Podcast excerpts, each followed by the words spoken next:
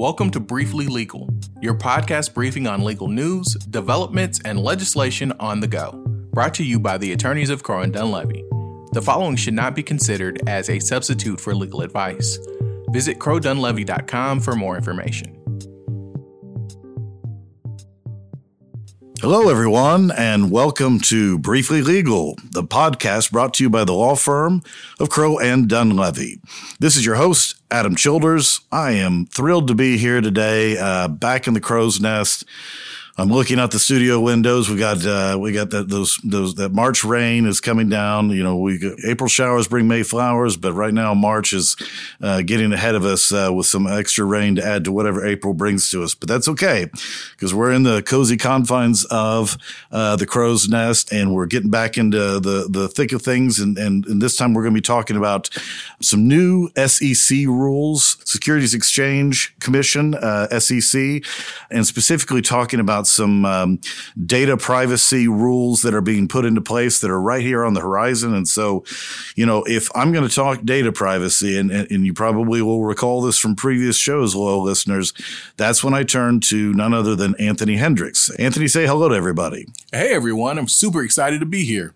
Well, I'm glad to have you here too. You know, the, the reason that I turn to you on these topics is, as we well know, is that uh, this is right there in your, you know, your bailiwick. You are the uh, cybersecurity and data privacy practice group chair, which is a, a, real feather in the cap. You're you're young in your partnership career, but you're already uh, you know in control of a practice group, which is is uh, really an amazing thing. And um, you know, having you here means that I've got somebody who can really speak uh, to these types of of topics. In fact this topic that we're going to be talking about today, the reason it got onto um, our radar is that I understand you're going to be out at the Oklahoma Bankers Association conference. I think it's kicking off this weekend, but you'll be talking about this by, I think next Monday is when you're slated to be there.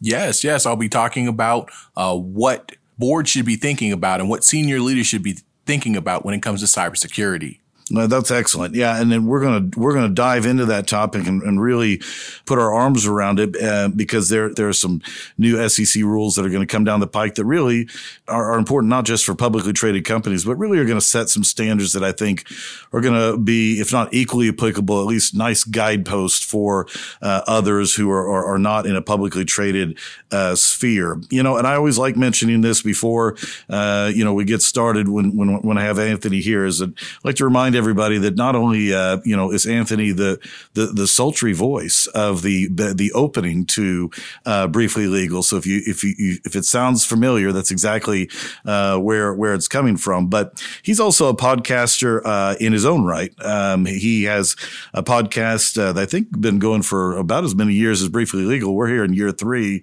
Uh, Anthony, how long you been going? Three years as well. Well, there you go. And the name of it is Nothing About You Says Computer Technology.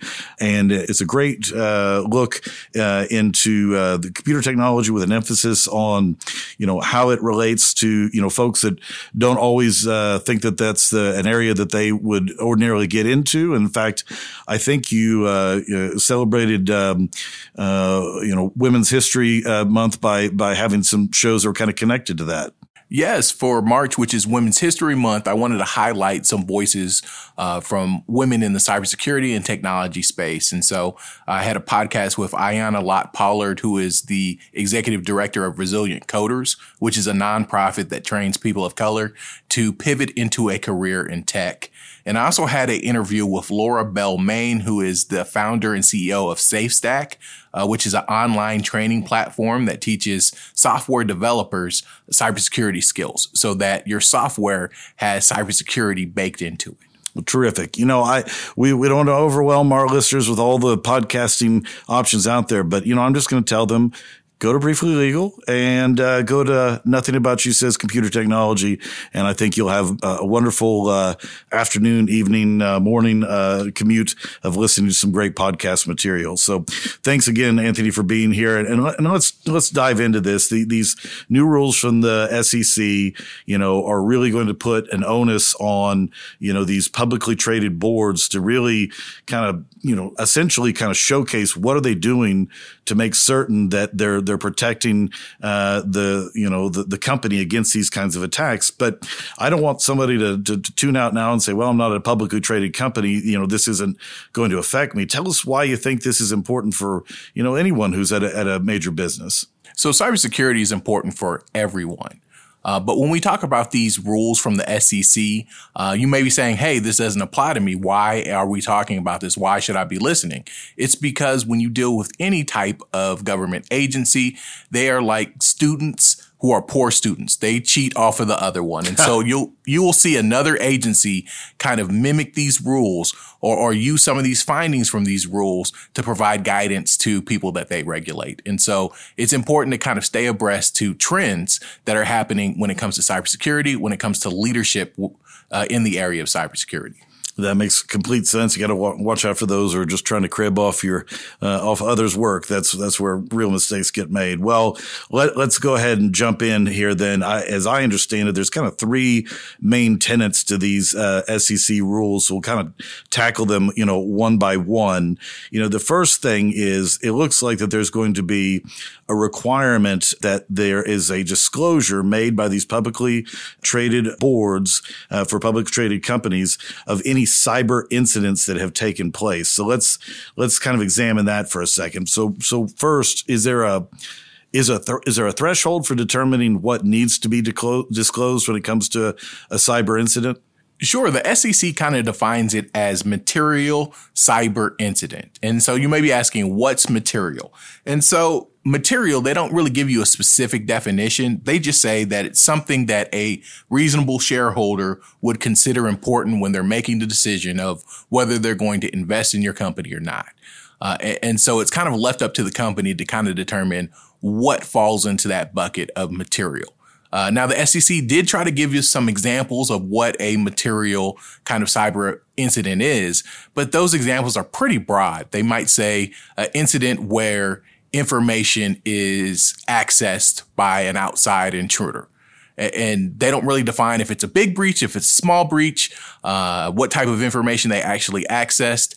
And so it's important to kind of have those conversations uh, beforehand while it's calm about what is considered material so that you're not having to make these difficult decisions during a very, very stressful, hard time of a security incident happening I, to your I love company. that advice. Talk about it now. It, it, it's so often we see clients face these challenges in the heat of the moment and trying to have those discussions when, you know, at times you know the future of the company or perhaps that person's job title is as, as at stake.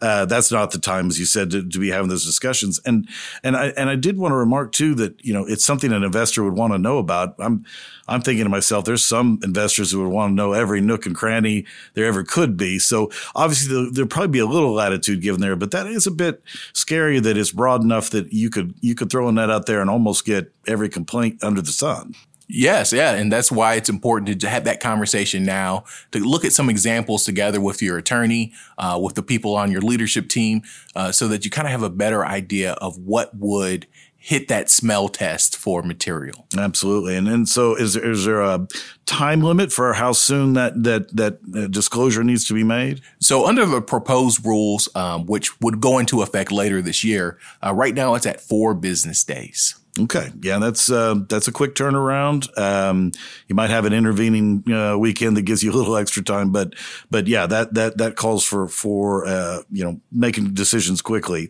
um, and then obviously there's got to be a, a, a, stick to to go along with this. I'm sure there's consequences for failure to to live up to these disclosure requirements.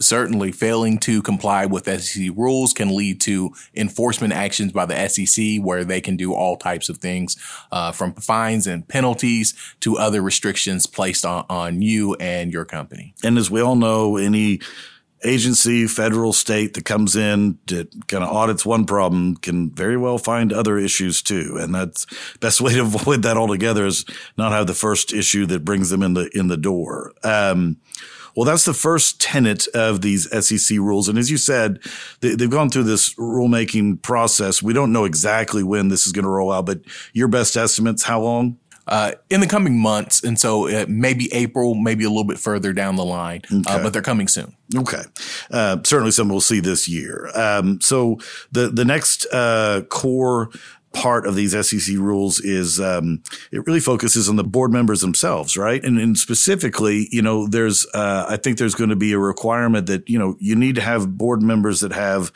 you know at least some experience with uh, you know, cybersecurity issues. Is that is that a fair characterization? Yeah, so the SEC really wants transparency from companies uh, about their cybersecurity capabilities at the board level. Uh, they want to know what their experience is uh, when it comes to cybersecurity.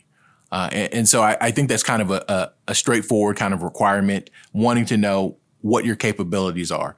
Um, but I think we're at a troubling space right now. So a recent Forbes article by Brian Walker kind of used publicly available information uh, and found that 90% of companies in the Russell 3000, so those are the 3,000 largest uh, publicly traded companies in the U.S., lack even a single director with necessary cyber expertise.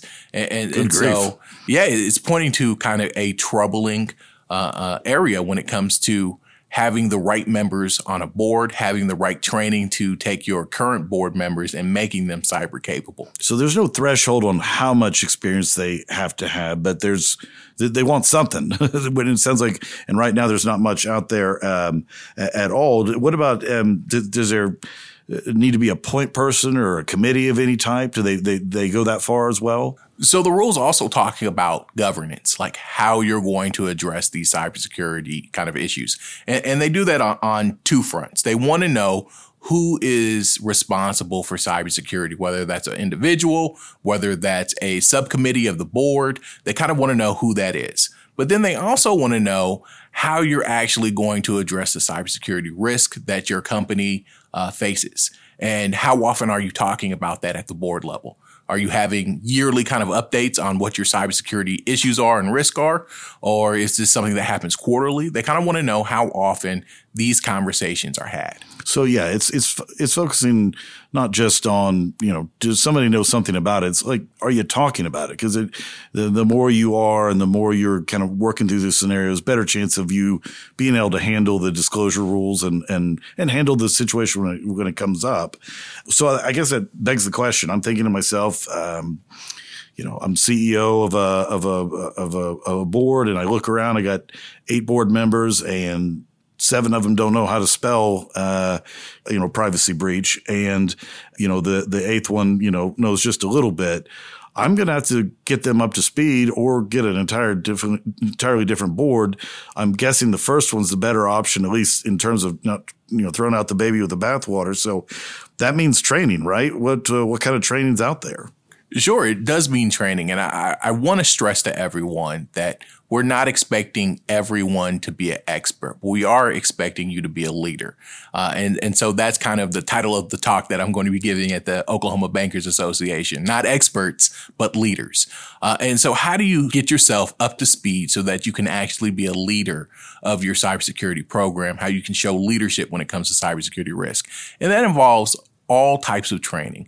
Um, it includes tabletop exercises. So what are those? Those are kind of a dress rehearsal. it, it is a, a, a, full court scrimmage uh, where you are having a pretend cybersecurity incident, and then you go through the process of what you would do during that incident, what your responsibilities are. And so that's a perfect opportunity for senior leaders and for board members to figure out what they would be doing uh, during a certain type of cybersecurity incident. It's like corporate war games or something. Yeah, absolutely.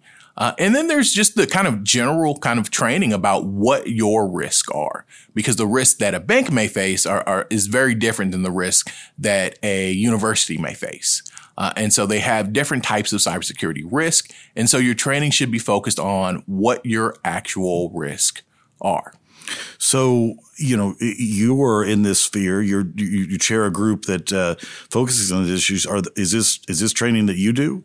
Uh, absolutely. For several of our clients, we've done tabletop exercises, uh, whether they're half day or full day kind of exercise that walks them through what would happen during a cybersecurity incident, how they should respond.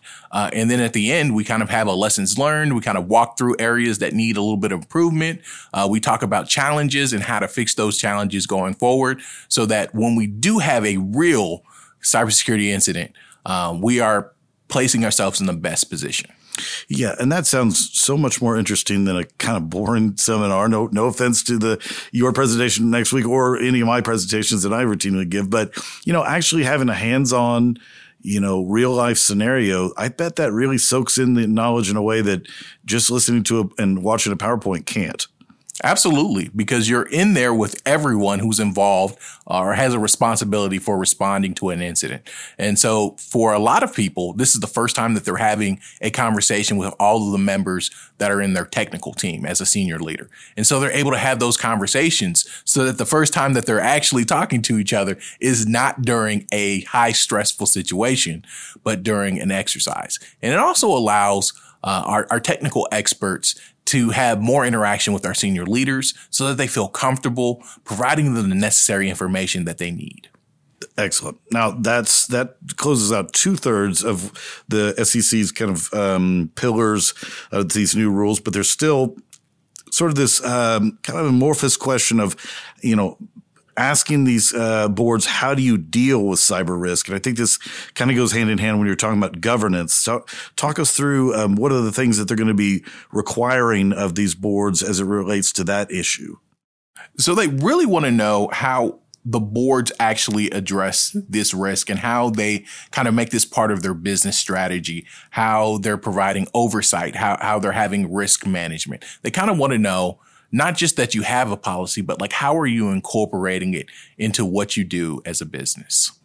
Yeah, and and so in in maybe in I don't know. I, I think of things oftentimes as an employment lawyer. Well, they're going to want to see your policies and your procedures, right? But that's that's not just what they're asking for here. They don't want something that just is or isn't read or uses a doorstop for somebody. They they want to know that it's more organic and, and, and that it's being used consistently. Is that right? Yeah, they they want it to be a playbook.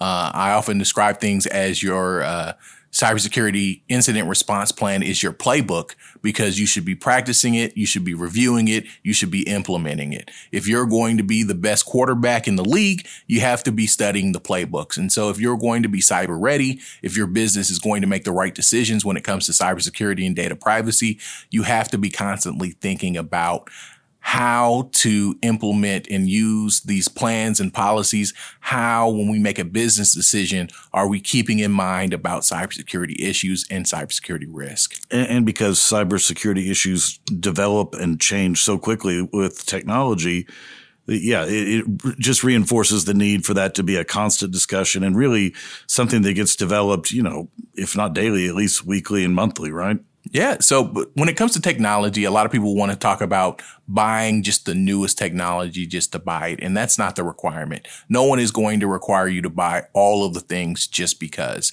you want to have the best technology for your business, for the issues that your business faces. And when you make decisions about technology, you should also be thinking about how does that uh, change or impact our cyber risk. Absolutely. And that's wise advice, whether you're you know, a Fortune 500 publicly traded company or just an up and coming, up and coming company that doesn't want to be held ransom by, uh, you know, someone that's, uh, figured out how to breach their security and they, and they haven't thought through those issues on, the front side. Well, it's fascinating. I, I, I, tell you this every time that you're here, but it continues to be true.